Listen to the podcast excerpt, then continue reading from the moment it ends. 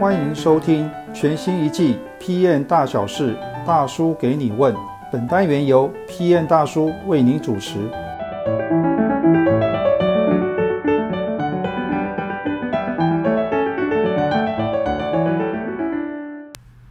Hello，各位朋友们，大家好，我是 PM 大叔。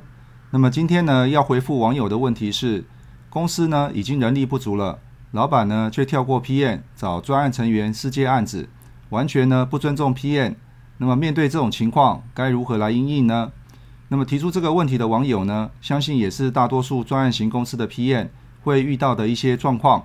那么针对这个问题呢，大叔的回复如下：那么首先呢，站在老板的立场，公司要能够生存下去的话，必须要有过够多的一些营收，才能呢维持公司的正常营运。尤其呢是对于专案型的公司来说，更是关键。不过呢，也不是接了很多专案。就通通能够准时交付给客户，再来，就算准时交付，也不能够保证呢，客户就能够顺利验收，开心的付款。那么再来呢，还有一种情况就是，专案型的公司呢，通常会希望借由承接客户专案的经验，来优化未来公司的自有产品。但是呢，老板通常不会考虑到的是，做专案和做产品的 PM 其实是不同的性质。那么大叔呢，常看到的情况有两种。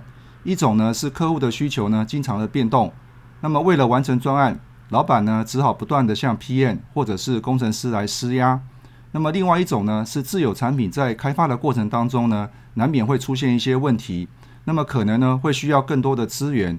那么这里的资源呢就包含了人、设备、时间或者是钱才能够完成。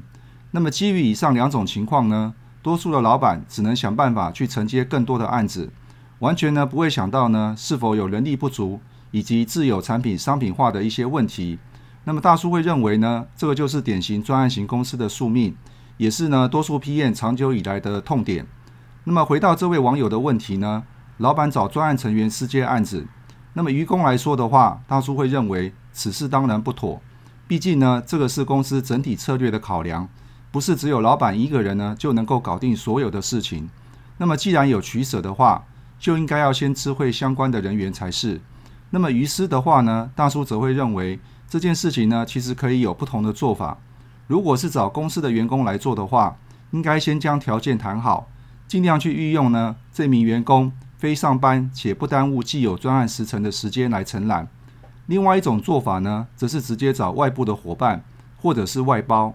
那么总结来说的话，大叔的看法则是，不论怎么做。老板呢都不应该跳过 PM 或者是相关的人员来私接案子，除非老板自己本人呢可以自己搞定。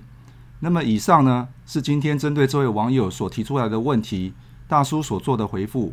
那么如果你有其他的想法的话，欢迎留言来跟大叔讨论一下。最后呢，不要忘记的订阅我们的频道，按一下小铃铛，你就可以随时收到新的音讯了。